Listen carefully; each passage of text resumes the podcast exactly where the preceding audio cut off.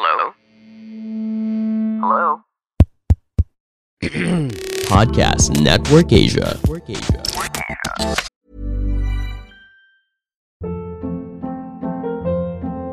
Hold up. What was that? Boring. No flavor. That was as bad as those leftovers you ate all week. Kiki Palmer here, and it's time to say hello to something fresh and guilt-free. Hello Fresh. Jazz up dinner with pecan-crusted chicken or garlic butter shrimp scampi. Now that's music to my mouth. Hello Fresh. Let's get this dinner party started. Discover all the delicious possibilities at hellofresh.com. Hello, fellow adults na naka-work from home slash remote work setup. Feel na feel nyo na rin ba ang intense need for strong and reliable online connection? Yeah. Ako, feel na feel ko yan, ma'am. Dahil work from home din ako. At saka prepaid user din ako eh. Kaya, buti na lang, Globe Prepaid is here to keep you connected, to keep us connected with our colleagues, without even seeing each other in person with Go Plus 99 with Go Work promo. Pagka nag-subscribe ka dun sa promos na yon, it has a total of 16 gigabytes of data. Yung, Yan. At saka meron ka pang 8 gigabytes for all the sites that you need. yung, And 8 gigabytes for your favorite essential apps. Yung mga kailangan natin para sa work from home like Zoom, Facebook Meeting Room, Yahoo Mail, Microsoft Teams, WhatsApp, Viber, and Telegram. Oh, kompleto lahat ng apps na kailangan mo to work. And not just that, because you also get unlimited texts to all networks valid for 7 days. Ah. Okay, so how to do it? Here are three options. Pwedeng sa GCash app, pwedeng sa new Globe One app, or simply by dialing asterisk 143 pound sign. Yung pound sign, guys, yun yung hashtag sign. so, asterisk 143 hashtag. Mhm. Tapos, yun na yun. You can register na sa Go Plus 99. I love it! Wala nang hassle sa online hustle! Gusto mo yan? Gusto ko yan! Kasi merong Globe Prepaid Go Work promo. Register na! GGG! Hey, fellow adults! Let's figure out adult life together. Because adulting wasn't taught in school. Listen to stories and questions and sometimes expert advice on adulting, self development, finding stability, relationships, health, well being, and more because it's an adult thing! Woot woot! Hi, fellow adults! We are back. This is Nika. And this is Carla. Yeah. And today we'll be joined by a familiar voice if you've Ay. been a long-time listener of our show. Taray, familiar! Pero bago yan, pasuspense muna kung sino ang ating special guest. I-shout out muna natin ang mga fellow adults natin who binge listen to our episodes. Sina Momshi, Maika Milen Mora, na Dream Squad daw tayo. Gusto mo yun? Yan! Dream Squad! Taray! Tinutulugan niya. pag, pag nakikinig. Aww. Ito naman, sabi ni Momshi Ai from Instagram, sabi niya, lagi akong may natututunan. Like yung reaction ko, oh, ganun daw yung reaction niya. Narinig natin yung tinype niyang message siya. Hindi, yung tinype niya, O-H-H-H-H. Ganun daw yung reaction niya. Ah, okay, okay. So, So, yun pala, ano, no? Oh. Oh, hindi pala naniniwala. Oh. Di nga. Wala palang believe yan siya.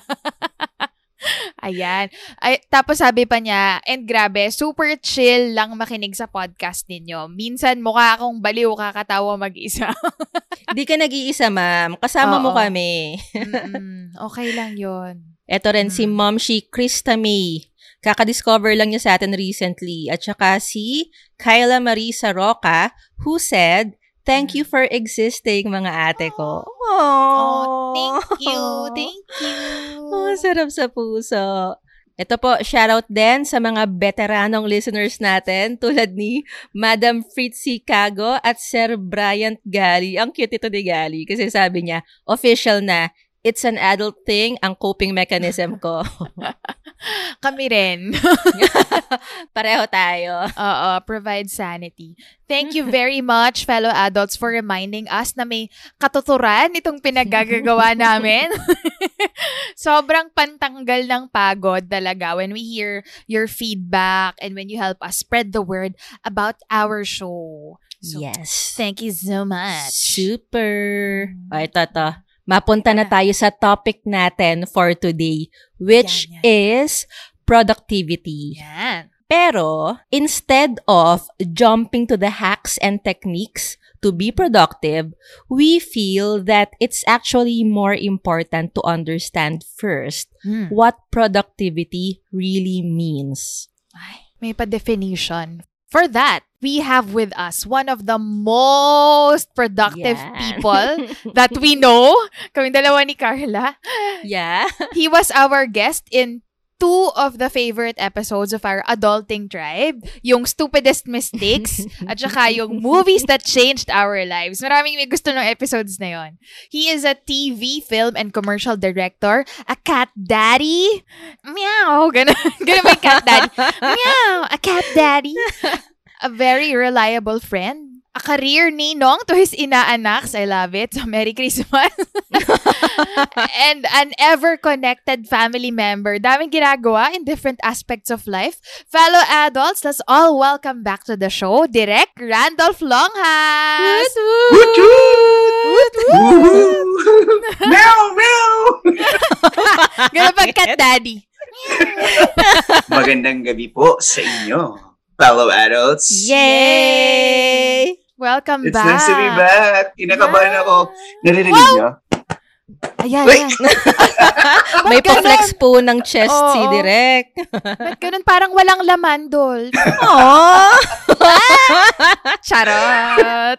Di natin sure yan. Oo nga, di natin, di natin alam. Malalaman natin siguro mamaya. Malalaman niyo sa ano, February episode. Wow, nagpag-isa. Niline up yung next niyang guesting. Sarili ko ha. Pinresenta niya na yung sarili niya. I love it. Gay, Dolph, gay, gay. ayan. Matagal kang hindi narinig ng listeners namin. Siguro mga one year plus na rin yon. More than. Talaga ba? Yeah. So dahil dyan, kakamustahin ka namin ni Carla. Share mo naman yung, ano mo, adulting low light and highlight mo recently. Wow. Oo Yes. nga, may ganito pala yun. Yeah. Yan. Low light. Um, kasi hindi ako, na, never pa ako nakampleto ng 6 to 8 hours of sleep in the past Mm. Month. So medyo napagod lang. I think uh be- not because of work, but because of TikTok, kaka-TikTok mo yan. because of TikTok. because of, of many other things, of so many things naman. But yes. But my, uh, tapos dahil siya na-highlight pa, sorry. Pwede masayaw ka muna. Intervention mo. Bago mag-highlight. Ah. But the highlight of my, actually of my week and my month, para no, isahan na. Mm, mm. Um, dalawa siya. Yan. First, Snacks, um, snacks, snacks. Mm, di ba? Bumawi naman yung tulog. Wala na, binawi niya. First, um, I got to spend my birthday with my family Oh. after 15 years, I think. Kasi lagi ako with you guys, with friends, or in Manila or abroad. So for the first time, dahil nga nag-pandemic, parang I decided that I will go home kasi nag-ease din ang protocol. So I went home.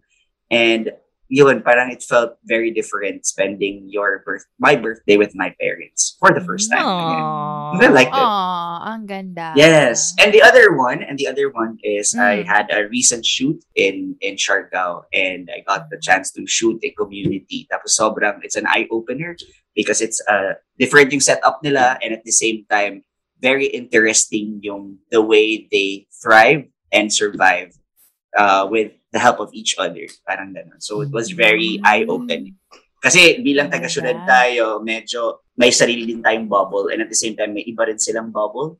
Mm, And mm, mm. pag pumunta ka doon, it's very alienating at the same time very eye-opener siya. Dalawa lang ang ipa-flex mong highlight. Ayaw mong banggitin yung mga awards ng commercials mo lately. Oo Ay, nga. oo nga! Congratulations. Ito naman, papapilit pa eh. Nakalimutan. Kwento mo na. Ano ba to? It's all about me? Wow! Happy birthday! Happy birthday pala.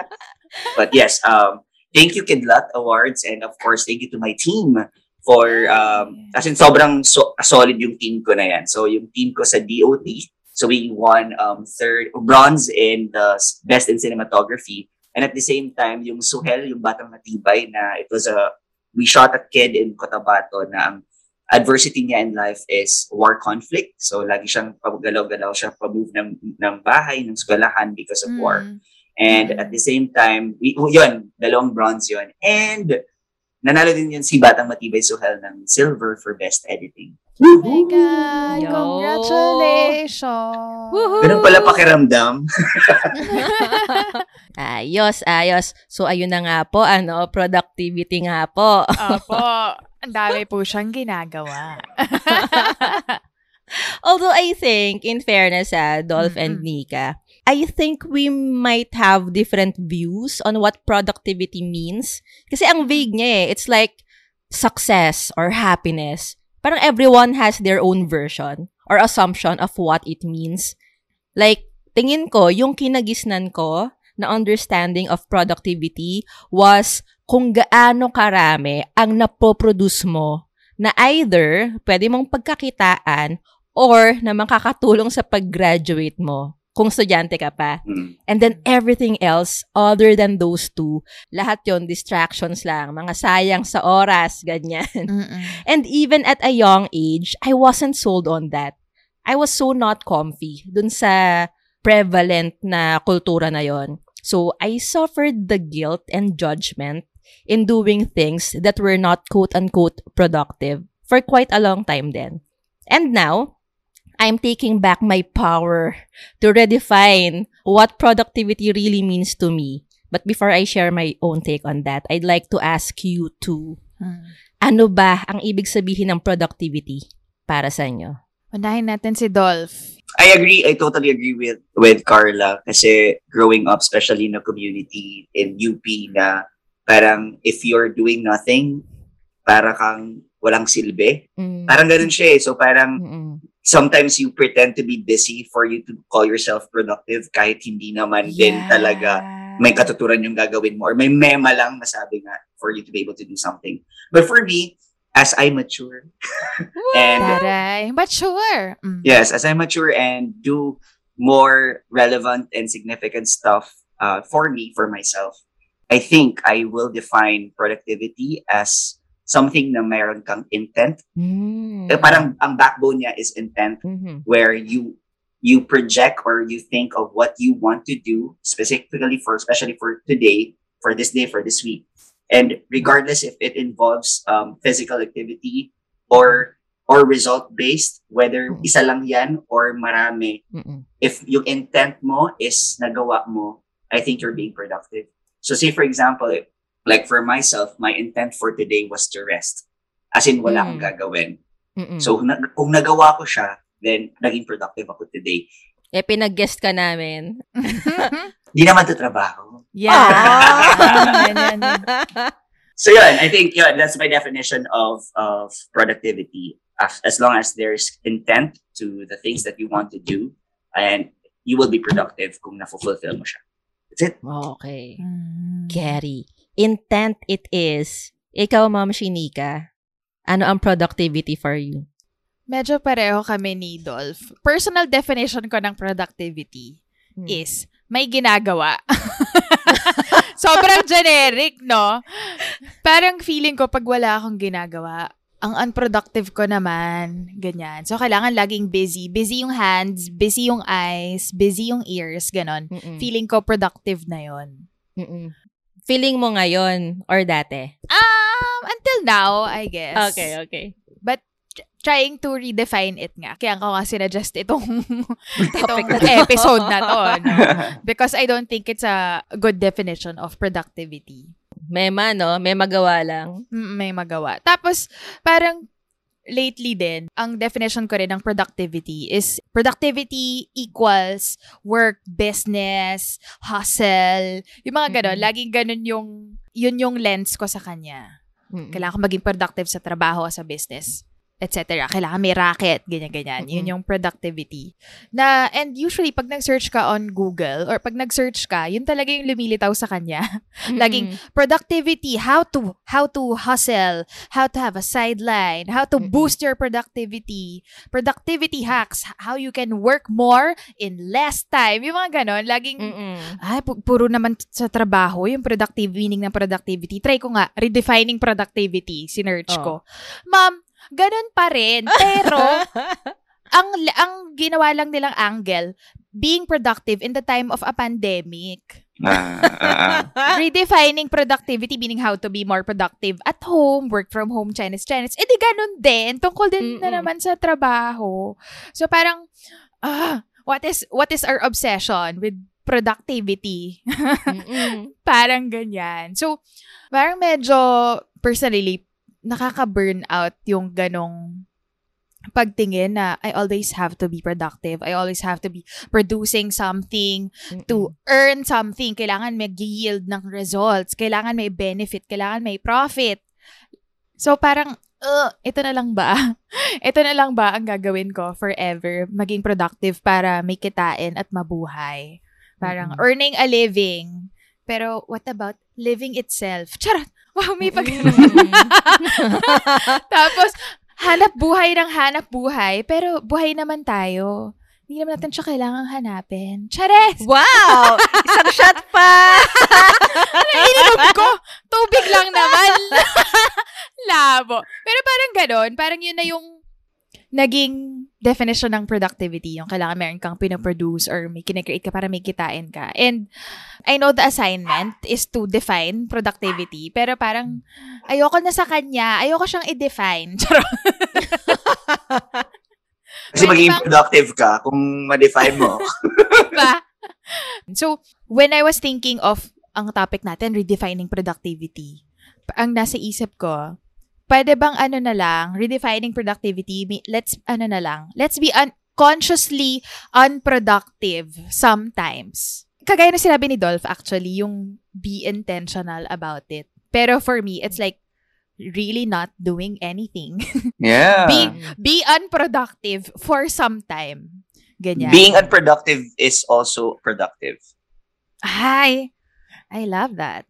Kasi kung ano eh, if, if the- if you have that choice not to be productive, you're doing something for yourself. Like, choosing yourself to rest is being productive. So, beneficial pa rin siya. Mm-mm. That's why I think it's not counterproductive naman ang pagpapahinga or choosing not to do be, not to be productive. Mm. It's okay. Yeah. Mm-mm. Siya tumatanda na ata tayo siguro. Ikaw lang! Di, iniwanan, nagkulang ako. Wala. Adults na nga tayo. Ito na nga siya. Ayun. yes. Pero keyword dun sa sinabi ko, ah, yung consciously unproductive, iba siya sa like mindless scrolling. Alam mo yun? Yes, yes. Yung oo. ga- yung parang ganun I siya. think parang kamukha nga nung sabi ni Dolph na may intention kasi to actually do that. Mm-mm. If the intention is to rest and not produce anything, yun yung Na-achieve mo. Oo, correct. Yun yung productive for Oo. you that day. Oo. Mm, yun. And by redefining productivity, pa sana pagka sinabing unproductive, it doesn't mean you're automatically lazy. Lazy. Oo, or Mm. worthless, or yung ginagawa mo, meaningless na agad just because it's not productive or producing money or results. So, Mm-mm. yon That's how I wanna redefine productivity. Mm. I have a question though. Parang Mm. ever since ba ang productivity is part of adult life or recently lang siya nangyari? Serious question siya eh. Kasi let's say for example, uh, during siguro the nung time nung 19 early early 1900s kung war, how Mm. do they define productivity noon or kung mga recent ano pa uh, i- industrial revolution. Wow, industrial revolution. I love it. kung, I mean, kung mga ganun lang, parang kailan siya nangyari yung pagiging productive, yung term na yon and kung kailan siya nauso. Historical yan. Oo, historical yan. Etymologically, ah, yan! etymologically, yung, yung salitang productive, it came from the French word, Dolph's second language, French. It came from the French word productif. P-R-O-U-D-U-C-T-I-F. Productive. Productive. Mhm. Meaning, serving to produce. And, nag-umpisa lang siya nung around 1600s. Mm-mm. I don't know historically kung anong significance niya. Bakit nung time na yon no, 1600s, dun siya nagkaroon ng definition na serving to produce. I don't know the meaning before that. What if walang salita na productive before then? Sino ba yung naggawa niya ng productivity na yan? Invento nito. Sorry. Galit. Sino? That's interesting ah. 1600s siya Mm-mm. nag-start. Kasi, ang impression ko naman, Mm. sobrang na-hype yung word na productivity nung Industrial Revolution. Pasok ako sa term. Oo. Eh, kailan lang ang Industrial Revolution, di ba? Past Mm. 100, 200 years ago. Mm-mm-mm. Kasi, nung Industrial Revolution, yun talaga yung naging kultura na you're only valuable if you can produce at makapag-contribute sa industry. Mhm. Mhm. Sa pabrika man yan or mag-invent ka man ng kung ano. Yes, may ad ka, ma'am? Oo, na-google ko na eh. Charot. Oo. Nung 16th century, yun pala yung panahon ng may mga, may slight industrial revolution na rin nung time na yun kasi doon nagkaroon ng mga paper mills at saka Ah. production of fabrics, nagkaroon ng trade migration. Mm-mm. So, nagpo-produce ka na ng mga stuff that you export and import, ganyan. Mm-mm. In a mass scale. Mm-mm. Kasi matagal naman nang may trade eh. Mm-mm. Pero yung mass scale, 16th and 17th century daw. Tapos mas umoe pa nung nagkaroon ng mga pabrika. Makina. Mm-mm. So in essence, productivity means you serve something for you to be able to call yourself productive. You Produce. produce You produce something. as a service. I think, to be precise, you produce or you help produce a commodity Mm-mm. Correct, correct. Mm-mm. na pwedeng ibenta at bilhin. Mm. Tignan nyo guys yung historical timeline niya ha. Mm. I think yan yung pag-peak ng capitalist societies. Mm-mm. Mm-mm. Diba? Imagine nung hunter-gatherer naman yung mga tao eh. Wala namang nagtatanong na, bro, gano'n ka ka-productive today? Oo. Ewan ko bro, basta kumain ako today. Ewan ko sa'yo. Ilang mamots yung napatay mo today, bro. Productive ka ba? so it's a capitalist society thing. And hassle kasi dahil nga pinanganak tayo, our generation, previous generations, Mm. and the younger ones also, lahat tayo pinanganak sa capitalist society na very modern social invention, di ba? And ang nangyayari tuloy, yung value natin as human beings na Mm. i-intertwine dun sa values ng capitalist societies we're born into. Mm-mm. At since kapitalista nga, yung mga society natin, ang mahalaga sa kanila, production, production, production. Consumption, consumption, consumption. Mm-mm. So makikita natin ang isa't isa in that lens na gaano ka nag-produce, gaano ka nag-consume. Oy, nakabili ko ng bagong ganyan. Oy, meron akong more, more, more of this and this. Ikaw, ilan ang ganyan mo? Mm. So nagbibilangan tayo in terms of how much do we produce and how much we consume. Makes sense. I think ang challenge is how to decouple or to untangle Mm. yung productivity natin sa value natin, inherent value natin as human beings. Hmm. Kasi productivity is not bad. Yeah. It's not bad at all. It's mostly helpful, Correct. 'di ba? Mostly Mm-mm. progressive. Mm-mm. Pero to anchor our worth as individuals, kung gaano tayo ka-productive, it's just as dangerous as anchoring our worth kung gaano tayo kamahal ng ibang tao Mm. or kung gaano karami yung pera natin sa bangko. External yun eh. Mm. Mm-mm. I think yun yung nagiging poisonous or toxic na we're trying to prove the world na meron tayong halaga as individuals pero sa lens ng kung gaano karami yung napoproduce natin. I think that's problematic. Mind blown. Ganun pala yung tunog ng... Nang mind blow na. Oo. Kapo, kapo. Napaisip tuloy ako eh. Parang, oo nga, no? Kasi, di ba, Mm-mm. there is shame Mm. kapag mukhang hindi ka productive. Mm-mm. That's why we learn to pretend how to be busy. Oo. Para cool. Wow, Superman. Dami niyang ginagawa. How productive naman. Mm-mm. Yun na yung naging number one criterion ng society natin sa pag-measure ng isa't isa.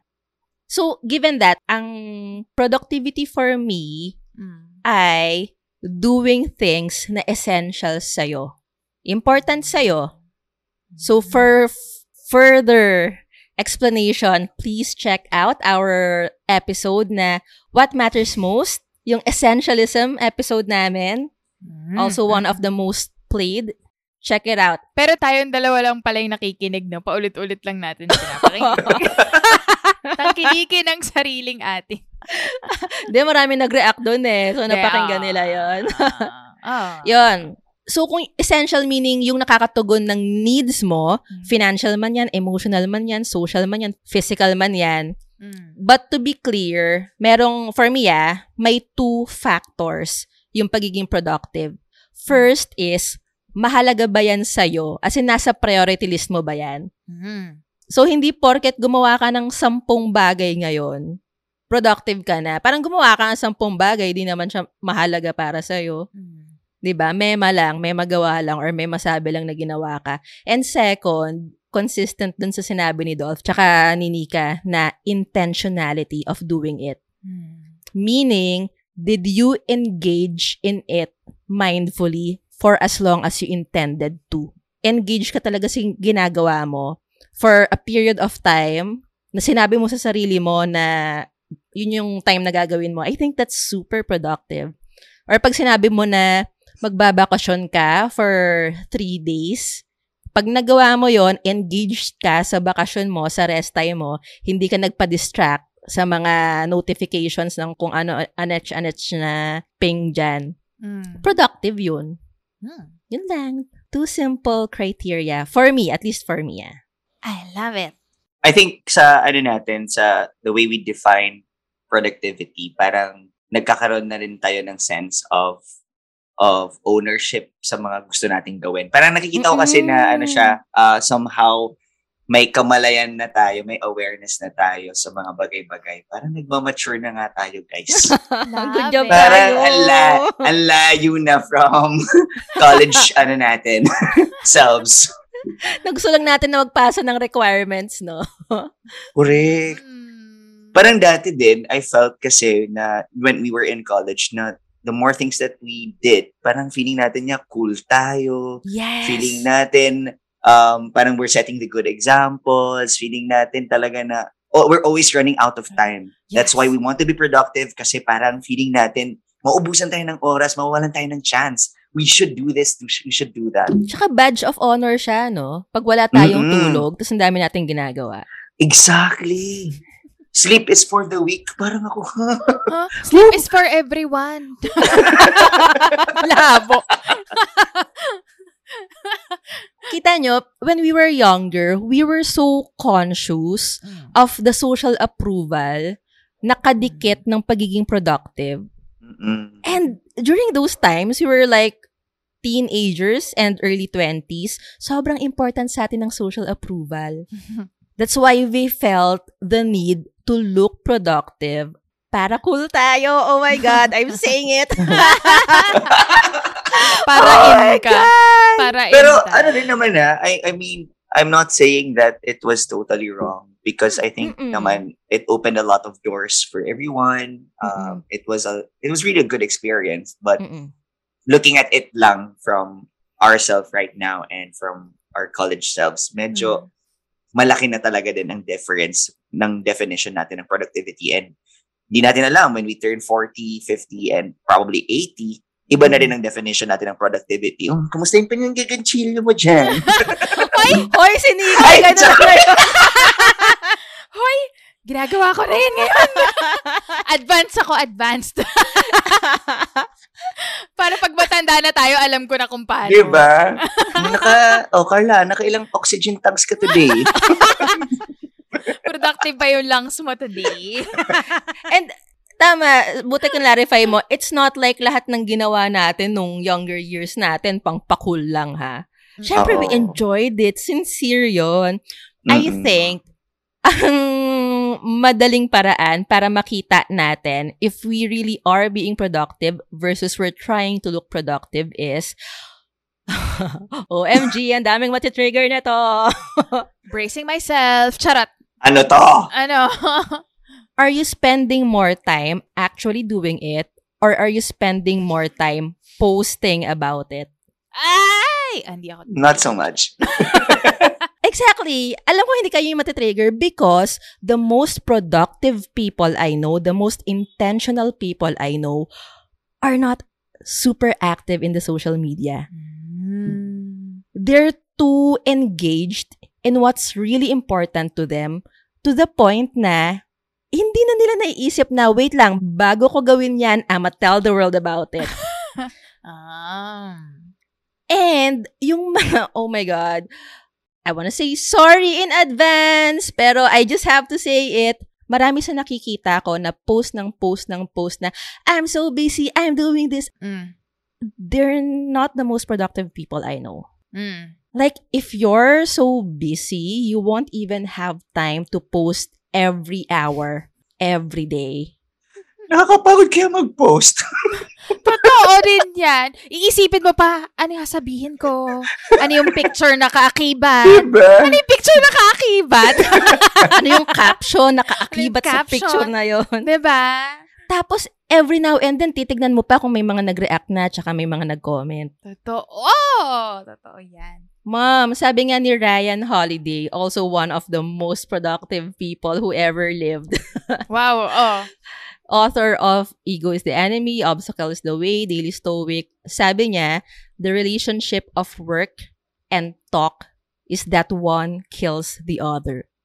Oh, Ay, eh, paano kung broadcaster siya? Charot. Yun lang. Oh. or paano kung podcaster, siya? paano yun, Carla? Charot. Labo. Binasag yung ano. Pero ma'am, our friends can attest to this ha. They didn't hear us blabbing about how we plan to build a podcast. Mm. Nag-release na lang tayo bigla. Mm. And they be like, oh, may podcast si Nanika Carla. 'Di ba? Mm, mm, mm, mm, mm. Mm-mm. And, ah, ma'am, and direct, alam naman natin, ang Oh. time-consuming mag-produce ng isang episode. Oo. Guys, hindi to, hindi to any-any lang ha. So, Oo. imagine, yung time namin sa pag brainstorm, Pag-research, pag-upload, pag-edit, pag-caption, pag-contact ng guest. ng guest, lalo na kung sobrang busy tulad ni Dolph, di ba? Diba? Parang two months in the making to. True. Charot. Charot. Ang OA. Parang two nights lang naman. Kaya nga. Pero, pero anyway, point is, we can choose to spend hours and hours showing people na, hey, this is what we're doing. We're editing now. Etches, etches. We're doing this, blah, blah, blah, blah. Instead of just actually doing it and producing that thing which is valuable to us. Mm-mm. So, yon yon lang din. Just to build the case na yung concept kasi natin ng productivity is tightly intertwined sa social validation that we crave. So, to be productive or not, okay, bahala ka. Choice mo yan. Pero ang gusto kong lagyan ng spotlight or i-expose is that Mm. we're trying to be productive, at least sa society natin ngayon, because it feels cool to be productive. Mm-mm. Ayaw natin na ma-shame. Ayaw natin na mahusgahan ng mga marites na, ano bang ginagawa niya? Naku, yung anak ni ano, parang walang di man lumalabas sa bahay yun. Wala yatang trabaho. Yung mga ganon. So, meron talagang social pressure to appear productive so that we seem valuable.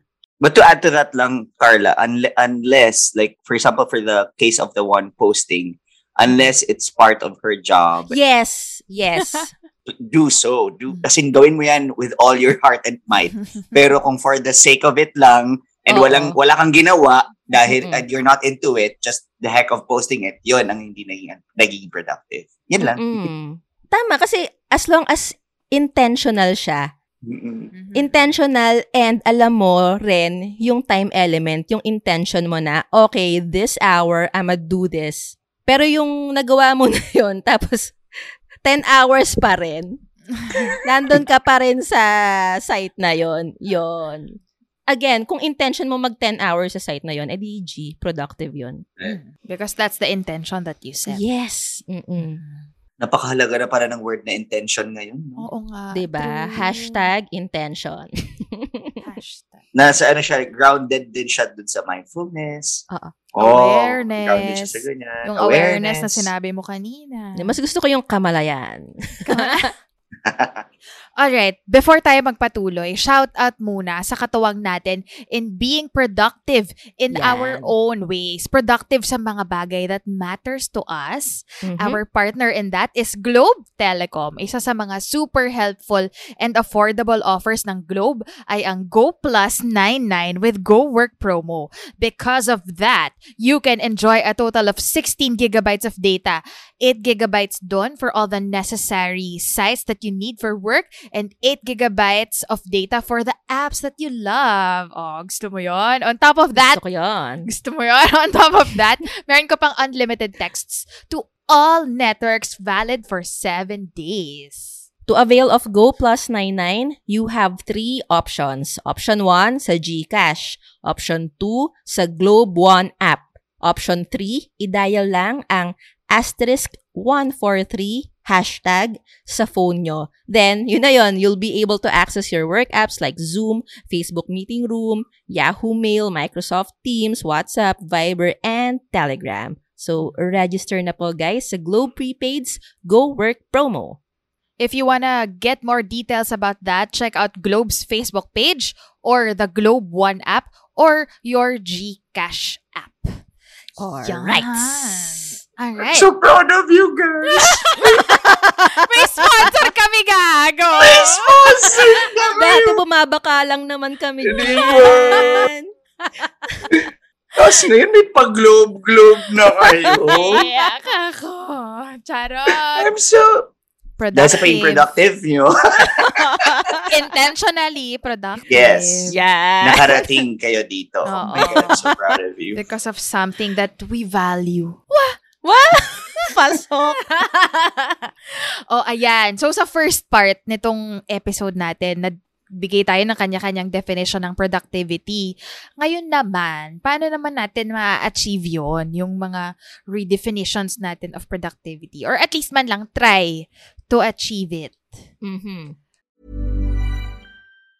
Ever catch yourself eating the same flavorless dinner three days in a row? Dreaming of something better? Well, HelloFresh is your guilt free dream come true, baby. It's me, Gigi Palmer. Let's wake up those taste buds with hot, juicy pecan crusted chicken or garlic butter shrimp scampi. Mm. Hello Fresh. Stop dreaming of all the delicious possibilities and dig in at HelloFresh.com. Let's get this dinner party started. This is Paige, the co-host of Giggly Squad, and I want to tell you about a company that I've been loving, Olive and June. Olive and June gives you everything that you need for a salon quality manicure in one box. And if you break it down, it really comes out to $2 a manicure, which is absolutely insane. It's also so easy to get salon worthy nails at home with Olive and June. The difference between how your nails used to look when you did them yourself and now with the Manny system is a complete game changer. The best thing about Olive and June too is it's a quick dry. Dries in about one minute, lasts for five days, and full coverage in up to one to two coats. Visit oliveandjune.com slash perfectmanny20 for 20% off your first system. That's oliveandjune.com slash perfectmanny20 for 20% off your first system. How about you, Dolph? How to be you po, direct. Oo nga. Apart from my master schedule, wow! Totoo yan. Oh. Totoo naman. Yeah, uh, really, I I make sure that I spend uh, first thing in the morning. I I always list the things that I want to accomplish. True. Kasi nga intentionality eh. It's very effective. Yeah, it's very effective. So, ang ginagawa ko siya, I I do it um in three categories. The Mhm. first one is today list. The second one is parang na one sticky, uh, di ba sticky siya. So sa isang sticker, sa isang sticky, Oh. Mm. um to-do list siya for today and Mm. then naka-itemize siya sa number of hours like 9 a.m. I need to do this. Pero hindi siya hindi siya ganun ka ano, may may latitude pa rin naman siya to extend. Mm-mm. Pero I make sure that there's a specific time for me to start, not to finish, but to start. So, time blocking siya. Yes. Oo. And Mm. next are uh two other things. The Mm. second one is things that I can do for the week. So if hindi ko siya makukonsume within the day or hindi ko alam kong hindi ko na makakayanan mag-fit sa schedule ko doon, ilalagay ko siya need to uh need ko siya i-accomplish this week. And then things that I cannot accomplish within the week, pinaproject ko siya things to do within the month. So say for example, um uh LTO registration ng car. So alam ko na I cannot do it specifically today. I can move it, uh, nilalagay ko siya within the week kasi nga Mm. may time kang sinusundan din sa LTO. Mm-mm. But say for example, um, magpapadala ako ng pera kay Carla at Nika. Ay, Wow! sige, Ay. sige. I-schedule mo na yan bukas. Wag na within the month. Ayun, basta essentially, ano siya, uh, it really helps me a lot na nilalagay ko talaga yung listahan ko kung anong gagawin ko for today. Uh, share ko din na I don't do it though the night before. Parang Mm. what I do is, ito nga eh, feeling ko na naman, tumatanda na naman tayo mga chungi. So parang, kasi when I wake up, I really do um, uh, meditation Mm, and yoga. Ka- Kahit 10, minutes 10 minutes lang siya, I swear to Mm-mm. God. Yun, hindi ako nag, nag 30, 50 minutes, hindi. So I just want to clear my mind. And then after nun, I open na my laptop and then yun kaagad ang gagawin ko. Ano ang gagawin ko today? Mm-mm. So, inaayos ko na siya. So, I think yun yung malaking tulong for me uh, na maging productive. And I would just like also to add na hindi lahat ng thi- to-do list ko ay nagagawa ko. Yes. Mm. Gusto ko lang iklaro yun na it's not perfect and it's okay. Basta ang importante that I, I there's an attempt for me to put it there. And Mm. sa lahat naman ng gagawin ko doon, import, may importante may isa man lang ako matapos, 'di ba? So it's it's something na na I think naman productive pa rin siya. So yun yung malaking um, tulong sa akin and in that journey accomplishing my tasks, I also do um, Pomodoro if I kung alam Mm, yeah. Direct, pa-explain naman ng Pomodoro for our listeners na hindi pa familiar. Yung pagkain na masarap. Ah, Yan! Kamatis talaga eh. very productive. Charot.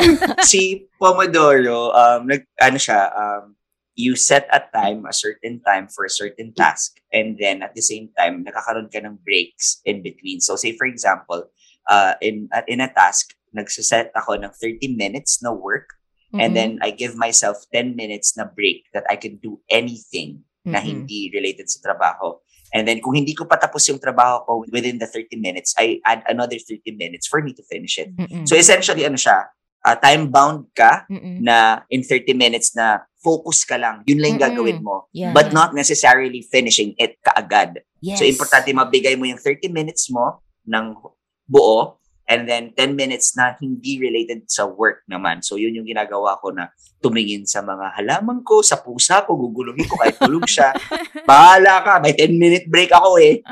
cute, cute, cute. Gagano nga na. Tapos after nun, may, may timer ka uli, babalik ka na sa 30 minutes, then back to work. Tapos siya naman yung manggugulo sa'yo, yung pusa mo. Oo. So, hindi ko rin siya papansinin. Bala siya. But yun, sobrang, ano siya, so, try nyo lang. Uh, it also, ano siya, parang hindi siya effective sa first try mo. Parang consciously mo siya dapat ginagawa Mm-mm. for you to be able to, um, some, parang ma- ma-follow mo yung habit na yun. Yes. Yun, I think yun yung medyo very tangible in terms of my experience. Yung Pomodoro timer, marami yung websites ha. You can just type in sa Google na Pomodoro timer. Tapos ang daming apps sa browser na lalabas. Or sa ano nga, ako, I, I, I time lang talaga myself. So parang today, gusto ko ang ang kaya lang ng utak ko, goldfish ako ngayon. So 15 minutes lang. 15 minutes lang binibigay ko. Parang I don't really push myself na to work for like for an hour na bigay todo na isang oras kasi hindi ko rin siya kaya. So, ang Mm. ginagawa ko, na medyo ngayon, kabisado ko na na kaya ko talaga ang 30 minutes, 25 to 30 minutes. That's the maximum na kaya ko na focus talaga 100%. Mhm. With coffee yun. Kung without coffee, medyo nandidiskaril ako ng mga 12 minutes pa lang. eh. I love how forgiving you are about Mm-mm. the time na I don't have to finish it. I just have to do it at this time. Meron lang certain time. Kasi parang yung- minsan yun yung guilt ko. That's why hindi ko na, na ginagawa yung Pomodoro sometimes. Kasi for Mm. me, parang, ah, I need to, I need to be able to finish this in this certain amount of time. Na hindi naman nga pala Ah. kailangan. Ma'am, I think yun yung pinaka nilalabanan ng Pomodoro na Mm. instead na i-pressure natin yung sarili natin to finish tasks, ang challenge ng Pomodoro is to stay engaged intentionally In one task. Mm-mm. in one task. Mm. Matapos mo man siya or hindi. Mm-mm. So, mas liberating siya. Tsaka mas realistic. Kasi I think, ang isang very valuable dun sa na-share nyo na yan is that we have to train ourselves to not set ourselves up for failure. True, true, true. Mm. Kasi Totoo. kapag feeling productive tayo or motivated, halimbawa, night before, dami nating energy, bukas gagawin ko tong 10 things na to. Umpisahan ko dapat 5 a.m. Ganyan. Eh, alam mong hindi ka naman morning person. Parang, mas ma-frustrate ka pag di mo nagawa. Ano to? So, parang yung sinabi ni Dolph, alam niya na yung mental energy niya ngayon, pang 15 minutes lang. Mm-mm. Ano yung sense na pilitin mong mag 30 minutes ka? Mm-mm. 'Di ba? So, Correct. important to be honest kung ano yung kakayahan natin for the day. Mhm. Meaning, we won't burden ourselves too much and we won't be spoiled din naman sa sarili natin Mhm. na, eh, hindi ko yan kaya. Siguro ano na lang, isa na lang. Pero alam mo naman, at the back of your mind, na kaya mong gumawa ng tatlong bagay. Mhm. Mhm. So, just be honest with ourselves and forgiving. I love the word. Yeah. And and also to add to that na feeling ko somehow beneficial din si Pomodoro sa case ko because I'm not a multitasker. I mean, No one is. no one is exactly. So parang hindi naman talaga siya proven effective. So ang nangyayari with the with that kind of technique for me to be able to be productive through Pomodoro ay nalalaman ko yung um, pace ko rin. So say for example, if I know that there's another project coming in na pwede ko mabigay yung time ko like ma-project ko na sa kanya na I'll be free after 30 minutes. Mm-mm. So alam mo yun, hindi siya, hindi ka madidistract. So you you finish one thing and then after finishing it, alam mo na ang susunod mo, oh, ito 30 minutes uli. So kahit papaano, hindi umaasa yung other party Mm. because you can manage yourself, your time Mm-mm. well dahil nga you're focused in one thing and then alam lang nila na okay, next 30 minutes pa siya available. Yes. So at least kahit papaano, engage ka totally Mm-mm. and at the same time walang nasa-sacrifice na other party naman or other project or other tasks. Mm-mm, naabangers kasi hindi nila alam kung kailan ka matatapos. 'Di ba? Oo, correct, correct. Mm-mm. Alam mo yung sinasabi mo na natatiman yung sarili, through Pomodoro ko lang din na-realize yung editing rate ko.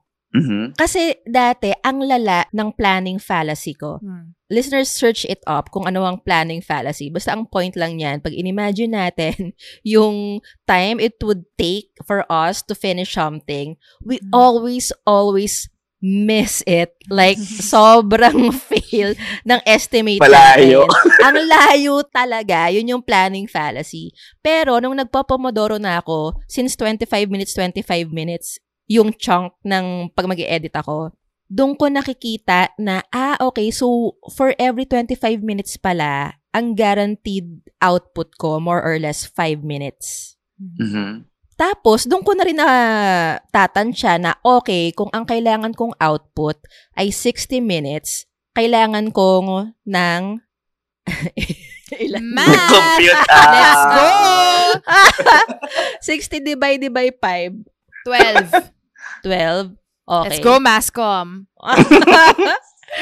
so doon ko doon ko alam na okay, it will take me 12 pomodoros to finish this task completely. Mm. So mas ano siya, mas realistic na. Mm-mm. Hindi yung iniisip ko lang na, hmm, sige, tatapusin ko yan bukas. parang, parang, um, College days yun eh. truths. Ah. Mm, Sige nga, tatry ko nga yung Pomodoro with ano, with the intention of not finishing but just starting and focusing. Mhm. Engaging. Mm-mm. Engaging. Yeah, monotasking. Mhm. Ikaw, mami. Ako, since hindi ko nga define yung productivity at gusto ko Idea mo tong redefining productivity, redefining productivity, like, let's not be productive. Charot Ah. na lang. Revolutionizing Oo. productivity. let's be consciously unproductive sometimes. Yun nga yung Mm. gusto kong gawin. So, how to achieve that? First, siguro, is to take scheduled breaks in a day or take scheduled days off when you plan to do nothing. Ito, nakuha ko to from Carla. Sinabi niya to sa How to Rest Yan. episode natin. Tsaka binanggit din to ni Dolph kanina, yung sabi niya, magsiset ako ng day na rest lang talaga yung gagawin ko for that day. I think we really need that kasi lagi tayo may to-do list. This time, ito yung gagawin ko. Gagawin, gagawin, gagawin. Walang time na wala tayong ginagawa. hindi natin siya pinaplan. Hindi natin siya sinasadya. Mm-mm. Kumbaga. So, I think we should take scheduled breaks na intentional, consciously. I will just rest. I will be unproductive at this time. No, sorry, you know what, Nika? Parang it's funny that we are saying those things mainly because we are freelancers or the kind of industry that we are part of. But that's why we have weekends. Mm, mm. Kaya may concept ng weekends for us to be able to rest.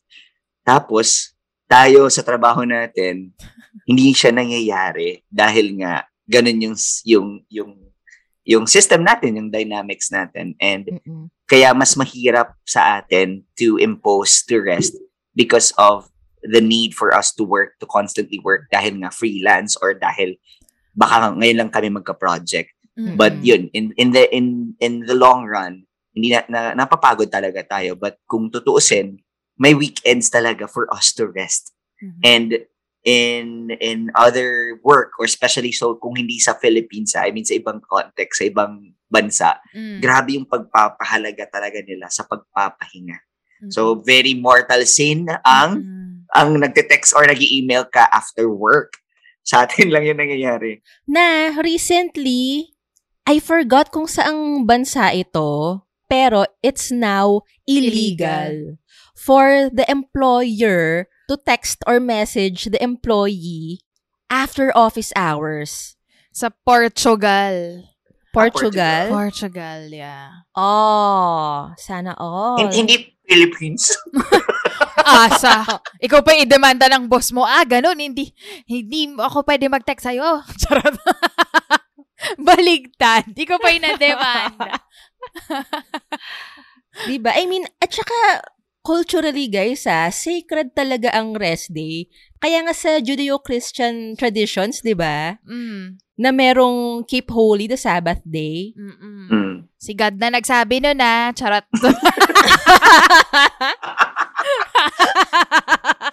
si God nga, hindi productive ng isang araw eh. Charet. Oo eh. May intent naman siya magpahinga eh, kaya pasok siya.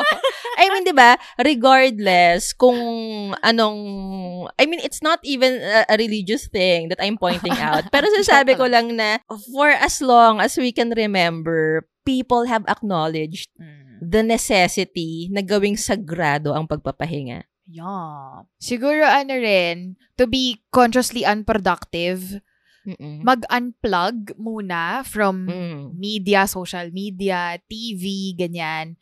Pagka kumakain kayo, wag wag kayo manood ng TV. Habit ko kasi yun eh. Yung manonood ng, manonood Mm. habang kumakain. Tapos hindi ko na napapansin na, nakadalawang cups of rice na pala ako. Alakate! yun. And I'm not saying yung pag-unplug has to be like de- detoxing from social media for a day, a month, ganyan. Mm-mm. It, I, I just mean like taking a few minutes of your day, like kagaya ng ginagawa ni Dolph na just unplug na hindi ka responding to stimulus, just being with yourself. Mga ganyan. Not absorbing the thoughts and inputs and stimuli of others. Yung ikaw lang muna. Yung ganon. Ganong unplug. Eh, kaya rin ang sarap mag-meditate eh. Kasi kapag nagme-meditate ako, I feel like akin to. This is my pocket of time. Ma'am, ito, I have a question. Mm. Parang may nabasa kasi ako eh, na ang, ang sabi naman niya, parang meditating, journaling, or, or writing your thoughts, or yun nga, meditating. It's like it's still doing something. Mm-mm. So, isn't that being productive pa rin in a way? And there's a pressure to do something. Again, I think the key is to decouple. Parang, why do you feel the need to be productive in the first place? To feel worthy? Mhm. To feel justified na ginagawa mo yan? Na Mhm. okay lang to, productive naman eh. Parang, why does it have to be the criterion? Mhm. Pero, given yung collective definition natin kanina, if nag-engage tayo dun sa meditation na yon, sa journaling na yon, intentionally, Mm, di mm, productive siya. Mm. Kasi feeling ko rin, Nika, magkaiba tayo ng lens ng productivity kasi meron ka ng negative valence against it. mhm. Tama ba? Yung, yung impression A ko. little bit, yes. Mhm. Mm-mm, mm-mm. Pag sumasobra. Kaya ako, naman, niredefine ko siya. Mhm. from my previous definition na productive meaning may napoproduce kang something na pwedeng i-commodify. Mhm. Hindi na yon As in, iba na yung perspective ko. Productive is I'm doing something meaningful Mhm. or important or helpful. to you. Mhm. Either to me or to my cause. Mhm. Alright. Yun. Okay. And then, I think also, spending time alone, Mm-mm. yung wala kang obligation to perform. Mm. Kasi kapag may kasama ka interacting with someone, it's still performance, it's still work, it's still doing something. Especially for introverts, ah. Mm. Nakakapagod siya. Mm-mm, especially for introverts. Sabi ng friends ko na introvert, kahit na yung pinaka-close, pinaka-intimate na tao, yung kasama nila, Oh. naka-switch on pa rin yung subconscious performance selves nila. Mm. Mm, mm, mm. So, hindi pa rin sila fully relaxed. I don't know if it can speak on behalf of all introverts ha, pero yun yung mga naririnig ko from my introvert friends. Kaya pagod na pagod sila after social gatherings. Oo. Yun. So, I think helpful yung spending time alone para ma- hindi ma maging overburdened. yeah. Yon. How about you, Carla? How do you achieve your definition of productivity? Merong very helpful guys na na device. Ito po, tinatawag na Eisenhower quadrant or Eisenhower matrix. Yung apat na quadrant. Mhm. So imagine nyo, may dalawang axis. Yung y-axis, yung nakatayo na axis, yung taas na part niya nakalagay important. Yung sa babang part not important. Tapos yung x-axis or yung nakahiga na linya, sa left niya not urgent, sa kanan niya urgent. Okay. That gives us four quadrants. Mhm. So sa upper left, yun yung important but not, But not urgent. urgent. Uh-huh. Yeah. Correct. Ever catch yourself eating the same flavorless dinner three days in a row? Dreaming of something better? Well, HelloFresh is your guilt-free dream come true, baby. It's me, Kiki Palmer. Let's wake up those taste buds with hot, juicy pecan-crusted chicken or garlic butter shrimp scampi. Mm. Hello Fresh. Stop dreaming of all the delicious possibilities and dig in at HelloFresh.com.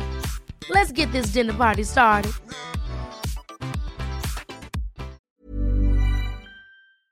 Sa second quadrant, yung upper right, it's important and urgent.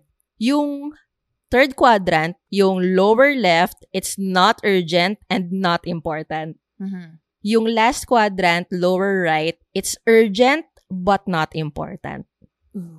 So, ang sabi dito ni Eisenhower, kapag daw important but not urgent, decide mo, schedule mo kung kailan siya gagawin. So, halimbawa, kailangan mo magpa-check up. Di ba? Hindi man siya urgent na ngayon na, kailangan natin pumunta sa doktor. But important siya. So, schedule mo. Kasi if it's not scheduled, it will not happen. Materialize. Yes. Mm. If it's important and urgent, gawin mo na now na. Yan na yung itop mo sa checklist mo, sa to-do list mo. If it's not urgent and not important, Bakit natin siya gagawin? Ba- bakit siya dyan? Oo. Ba't yan yan dyan? Huwag mo nang gawin. Pero magugulat tayo ha. Guys, seryoso, gawin niyo tong quadrant na to. Magugulat kayo kung gaano karami sa mga nasa to-do list nyo ang not urgent at not important pala. Tapos, ito, tuwan-tuwa ako dito sa fourth quadrant. If it's urgent but not important to you, delegate. Sino pwedeng gumawa nito? Im- Kailangan tong gawin eh, pero hindi to urgent sa akin. Ito, pwede bang gawin mo to? I-delegate daw siya. Mm. Which makes sense para magawa mo yung mga urgent and important. Ang simple pala mag-prioritize, no? Wala lang akong mental model before kung paano pagsusunod-sunurin. Kasi ginagawa ko, unahin kong gawin yung wala, kung ano yung trip ko. Mhm. Mm-mm. Or kung anong kaya ko. Oo, madali. Yung mukhang madali.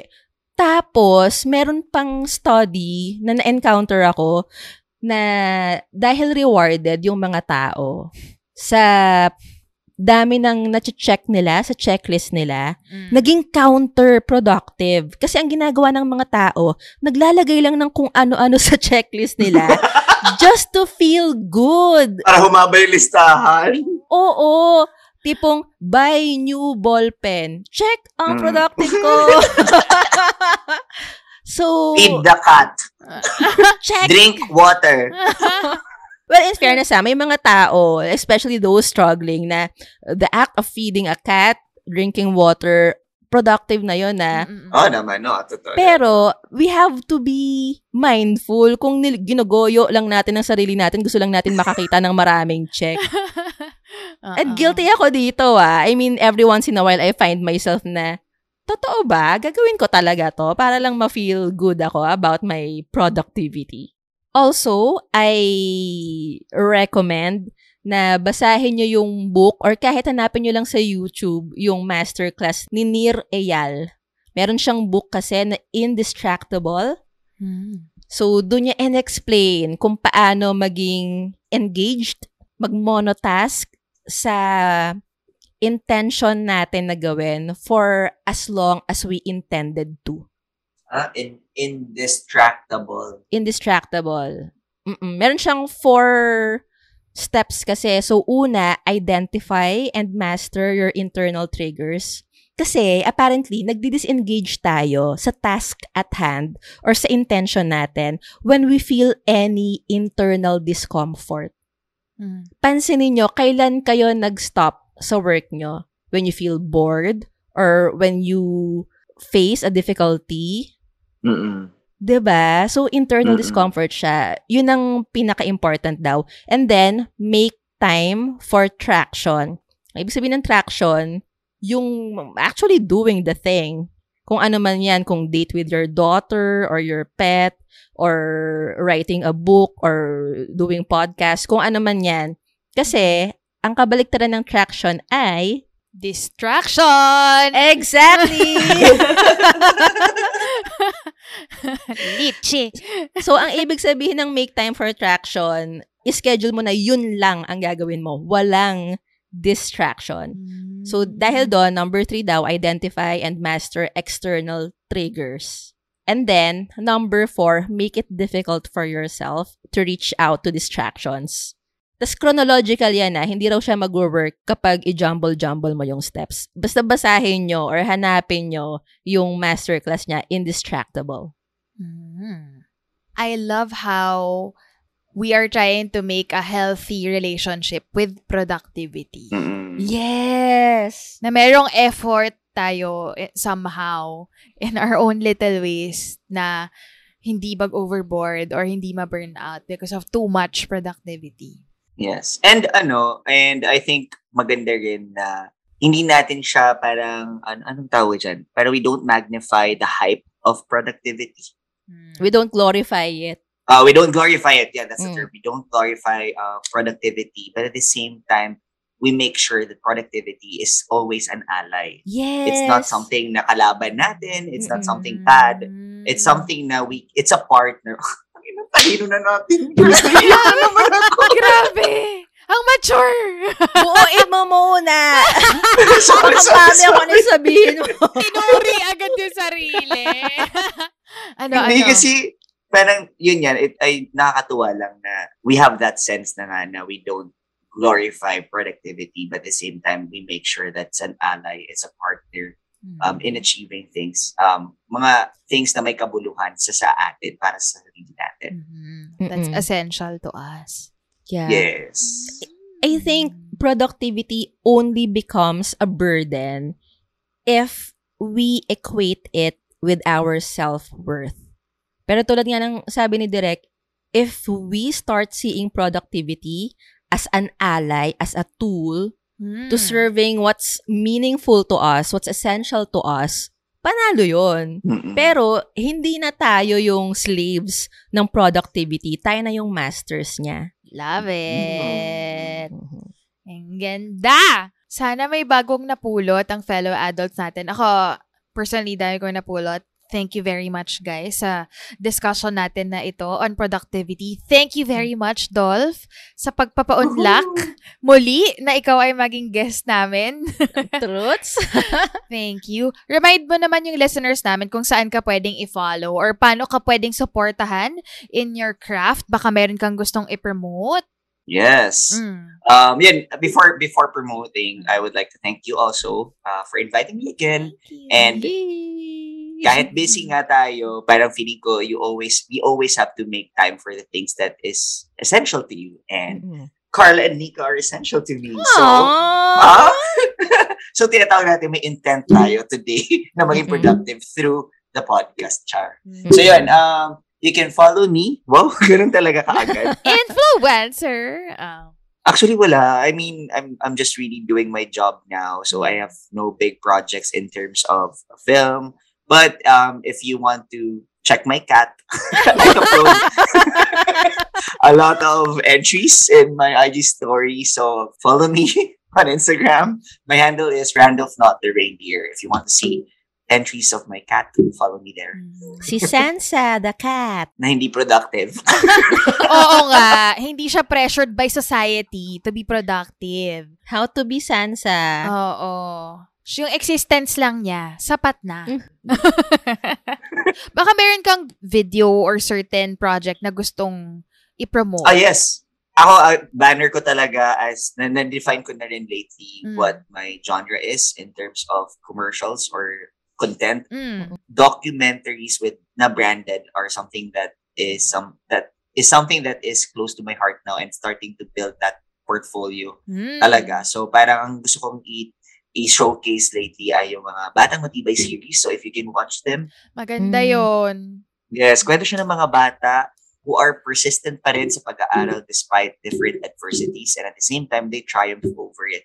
So very inspirational siya, grounded siya sa reality and then it tackles uh, different issues that make our kids or our children vulnerable na hindi natin inakalain. Apart from poverty, ah, poverty naman kasi is given na rin. Mm. Lungkot, pero oo. Uh, but there are a lot more that parang just to break the bubble kung saan tayo ngayon na ang dami pala mga bata pa rin ang ang nagsusisipag, nagsusumipag at nagtsatsaga na makatapos lang sa pag-aaral. Mm-mm. Watch them. Batang Matibay series. Yes, maganda yon. Batang Matibay series. Mm. Alright. Kami rin, guys. Nasa Facebook po kami, Instagram, and Twitter. Our handle, of course, is It's an Adult Thing. Yes, and if you guys, the listeners, our fellow adults, have any thoughts, clarifications, or if you want to add to the discussion, please do so. Please share this episode on your social media. Ilagay niyo sa caption ng post ninyo, yung insights ninyo, or la- ilagay niyo as caption ng stories ninyo. And then tag niyo kami so we can read your idea. Sobrang sarap magbasa ng mga iniisip niyo Mm-mm. at ang sarap din i-reshare ng posts ninyo. And of course, bilang pa-bonus sa listeners natin na sinusulit ang bawat episode natin hanggang kaduluduluhan, here is our rec around, as in our adulting recommendations para mapadali, hopefully, ang buhay adult nyo. G, G. Sino mauna? Botohan na lang, Nika, sino iboboto natin? Si Dolph! Malamang. Hayop. Ah, ang pag-download ng YouTube videos using two letters only. Ha? Paano? Oo. So, kunwari, um, you go to uh, a vi- YouTube video Okay. and then pindutin mo siya sa link, di ba, sa toolbar, di ba, nandun yung link. Oh. So, once you press it, lalabas yung www.youtube.com slash watch blah blah blah blah blah, di ba, ganun yun. Tapos Yung- naka-highlight. Oo. So, maglagay ka between uh, W and Y is a period. Di ba? Yung dot. So, maglalagay ka dyan ng SS. Two letters lang yan. SS before Y. And then it will lead you to save from .net and then you can download it right away. www. dot, tapos ss, tapos yung youtube.com. Yes. Yes. Oh my God, it works. Ako nga rin! I love it. So, wait lang, wait lang. Sa saan ko ilalagay? Saan ko ilalagay yung SS? After www. After www before Y ng YouTube. Dot. Enter mo lang. Enter. Mm-mm. Oo nga! Amazing! Dati ang ginagawa ko, naka-save yung tab, Bookmark. naka-bookmark yung save from.net. Ah. Tapos, copy-paste ko si YouTube. Ah. Daming steps. So, yun. SS lang. oh, ito Ito SS, SS lang. lang. Two letters. Pan- I Panalo. love it. Magagamit ko to. Thank you, Doc. Yes, sa mga pegs, mga ganyan, it, it's really helpful. I love it. Mm, correct. Ikaw, Nika. Ako naman, ang tip ko ay, shit, mayroon akong tip kanina pero nakalimutan ko.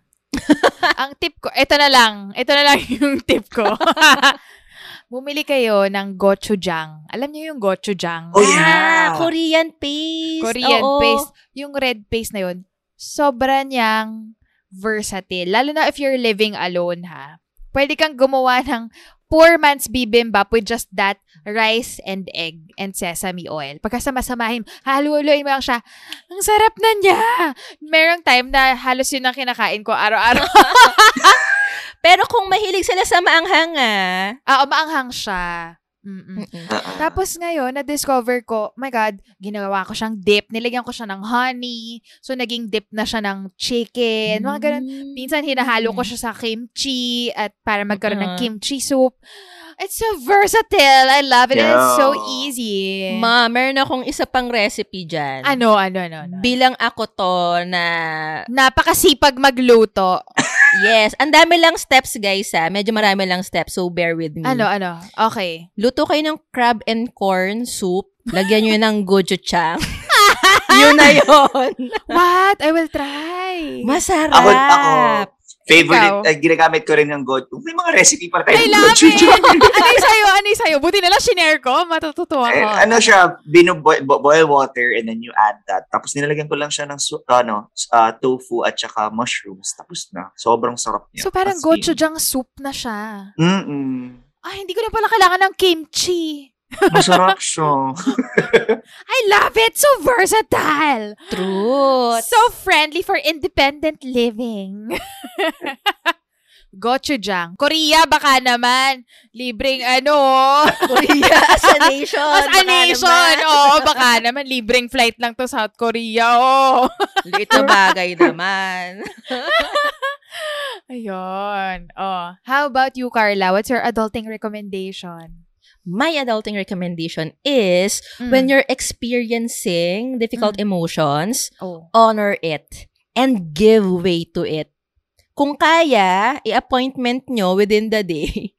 Kasi minsan, ah, kalagitnaan ng pagtuturo, bigla kang ngangawa, di ba? So, if kaya, appointment mo, halimbawa, gabi, ganyan. Mm. Kung kaya lang naman. Mm. But point is, acknowledge it and express it physically man yan, verbally man yan, written man yan. Kasi if we don't, our body will remember that, will not let go of that emotion, Oh. and magmamanifest siya as pwedeng chronic pain, or kung anumang sakit. Legit yon guys ah. As in, you can check out the books na The Body Keeps the Score na nire-reco ng isa kong psych friend. Yung book na nabasa ko naman, When the Body Says No. Basta ang point niya, yung mga trauma or yung mga difficult emotions, kapag hindi natin ni-release, na-stock ng na-stock sa body. And not only that, mama, Mm. yung emosyon mismo, dahil hindi mo na-release, ma-amplify siya hanggang sa mag-explode or implode siya. Tapos posible rin na pag nagli-leak out siya, magkakaroon ka ng mga emotional casualties sa paligid mo, masusungitan mo, ma- ma-maltreat mo. So, might as well, harapin mo yung difficult emotion, release it, honor it, acknowledge it Yo. previously, meron akong some difficult emotion na hindi ko ina-acknowledge. Tapos parang half ng day, parang mabigat lang yung dibdib ko. Akala ko mag-anxiety attack ako. Or inisip ko parang allergy ba to or something. Mm. Tapos nung gabi, nung iniyak ko siya, mom, parang as in nawala yung bigat ng dibdib. Mm. Para siyang plema na na ginanon ng dibdib. Sarap. Mm. Oo, ano lang, um, analogy lang. Pero, ganun ka-intertwined yung emotions natin at yung katawan natin. Did you say na schedule or set aside time in a day? Yeah, oo. You should. Mm-mm. Ah. Para, mam- para hindi mo siya mamadaliin. Oo, totoo pala yung sinasabi nila, wait lang, isi-schedule ko lang yung pagbe-breakdown ko. Yes. oh my God! Oh, it's may nagsabi rin legit. sa akin nun na it's best if you schedule it kasi pag hindi mo siya schedule, you carry it over while doing other things. Mm-mm. So when you schedule it, you can still focus on those things na kaya mong gawin Mm-mm. kasi alam mong isa-schedule mo siya by 4 o'clock magbe-breakdown ako. So after, kasi si-schedule mo lang din siya, like an hour, okay na ako dyan. After nun, balik ka na. Ipomodoro mo. Charot. kung kaya lang ha, kung kaya lang ha. So dahil nga na-observe ko 'yon, tsaka na rinig ko na rin from mental health practitioners talaga. So the next time na I had that difficult emotion. After a busy day, so nung gabi na, okay, I need to honor and acknowledge this emotion. Tapos tinulungan ko na yung sarili ko. Nanood ako ng malungkot na pelikula. Meron akong pinakinggan na song on loop. Yan, ngawa tayo. Sige, di ka papagod. Sige, ngawa pa tayo. I love it! Tinulungan ko na yung sarili ko. Parang kailan ako magbe-breakdown in class? Gawin ko na ngayon. Oo. Ngayong free time ko. yes. So, try it, guys. We owe it to ourselves na i-honor yung mga emotions natin. It's part of being an adult who is responsible of our own emotions. Ang ganda. Ang ganda ng mga recommendations. Diba? Tata yung isang episode. Oh, yung gochujang? Charot. Oo. Yun yun eh. Tapos cut to, no? Next week, ubus lahat ng gochujang dahil sa inyo. Wow. Oh! Naku, magandang case study yan. Mm-mm. Sana po hindi yung gochujang lang ang na-take away ninyo ngayong episode. Thank you so much, Carla. Dot. Dami kong napulot to, tonight. Thank you, as in, Mashinika. really valuable stuff. Thank you so much, fellow adults. Catch us again next time. This has been Nika. Carla, And Randolph. redefining productivity instead of having it define us. Because it's, an, adult thing. The views and opinions expressed by the podcast creators, hosts, and guests do not necessarily reflect the official policy and position of Podcast Network Asia. Any content provided by the people on the podcast are of their own opinion and are not intended to malign any religion, ethnic group, club, organization, company, individual, or anyone or anything.